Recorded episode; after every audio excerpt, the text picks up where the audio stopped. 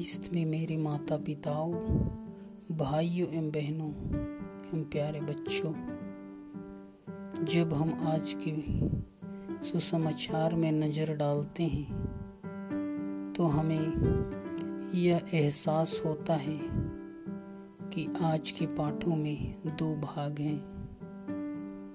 तो हम, आइए हम प्रथम भाग में, जहाँ मरियम मकदलेना द्वारा जीवित प्रभु की घोषणा को पाते हैं, तथा वहीं दूसरी ओर शिष्यों के अविश्वास को हमारे समक्ष रखा गया है। जब हम बाइबल का अध्ययन करते हैं तो हमें बहुत बार यह अनुभव होता है कि पुनर्जीवित प्रभु यीशु सर्वप्रथम मरियम मकदलेना को क्यों दिखाई दिया? आखिर उसमें क्या था? यह बहुत ही सरल है। क्योंकि मरियम मकदलेना बड़े बड़े सवेरे उठकर प्रभु यीशु के शरीर की सेवा के लिए कब्र के पास गई थी।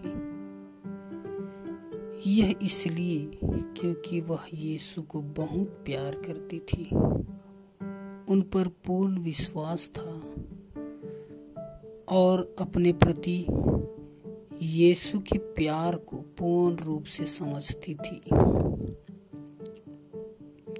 आरंभ में वह एक पापिनी स्त्री थी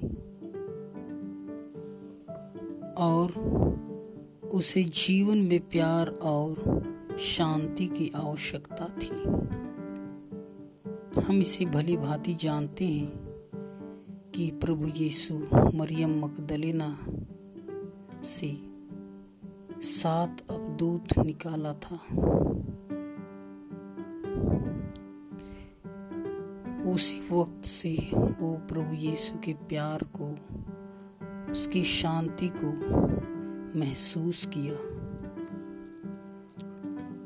वह यीशु को अपने पूरे दिल से प्यार करने लगी, जिनको हम शब्दों द्वारा प्रकट नहीं कर सकते।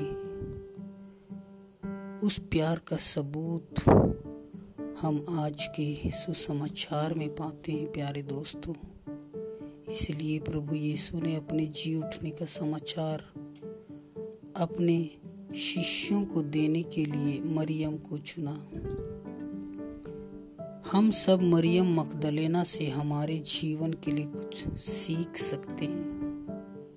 एक बार प्रभु से उनकी मुलाकात हुई और ईश्वरीय प्रेम में वह मग्न हो गई और फिर वह अपने जीवन को ही बदल डाला। आज के दूसरे भाग में हम पाते हैं कि मरियम मकदलेना से पुनरुत्थान की खबर पाकर शिष्य अत्यंत आनंदित हुए। किंतु किसी किसी को शक भी हुआ। उनको विश्वास नहीं हो रहा था, परंतु जब वे कमरे में बंद होकर भोजन कर रहे थे, उसी समय प्रभु यीशु ने उन्हें दर्शन दिया और उनके विश्वास को देखकर उनकी निंदा की। इसके बाद यह आदेश देते हुए यीशु ने अपने शिष्यों से कहा, संसार के कोने कोने में जाकर सारी सृष्टि को सुसमाचार सुनाओ। इसी आदेश में प्रेरितों और कलिसिया की काम छिपे हैं। प्रभु यीशु केवल अपने पुनरुत्थान के बारे में बताने नहीं आए थे, लेकिन उससे बढ़कर शिष्यों के लिए एक नया जीवन, एक नई खुशी का संदेश और सुसमाचार को फैलाने का आदेश लेकर आए थे। कलिसिया का पहला और प्रमुख काम है सुसमाचार का विस्तार करना। कलीसे का काम कहने का तात्पर्य है, हम हर ख्रिस्ती का काम सुसमाचार फैलाना है जिससे हम प्रभु यीशु द्वारा और उनके क्रूस मरण, उनके पुनरुत्थान द्वारा पाया है।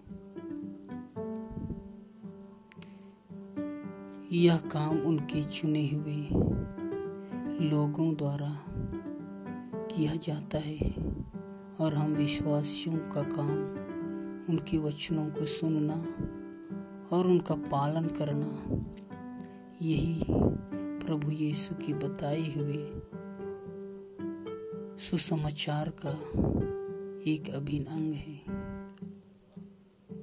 तो प्यारे माता पिताओं भाइयों, बहनों आइए हम प्रभु यीशु में विश्वास करें और उन पर चलें।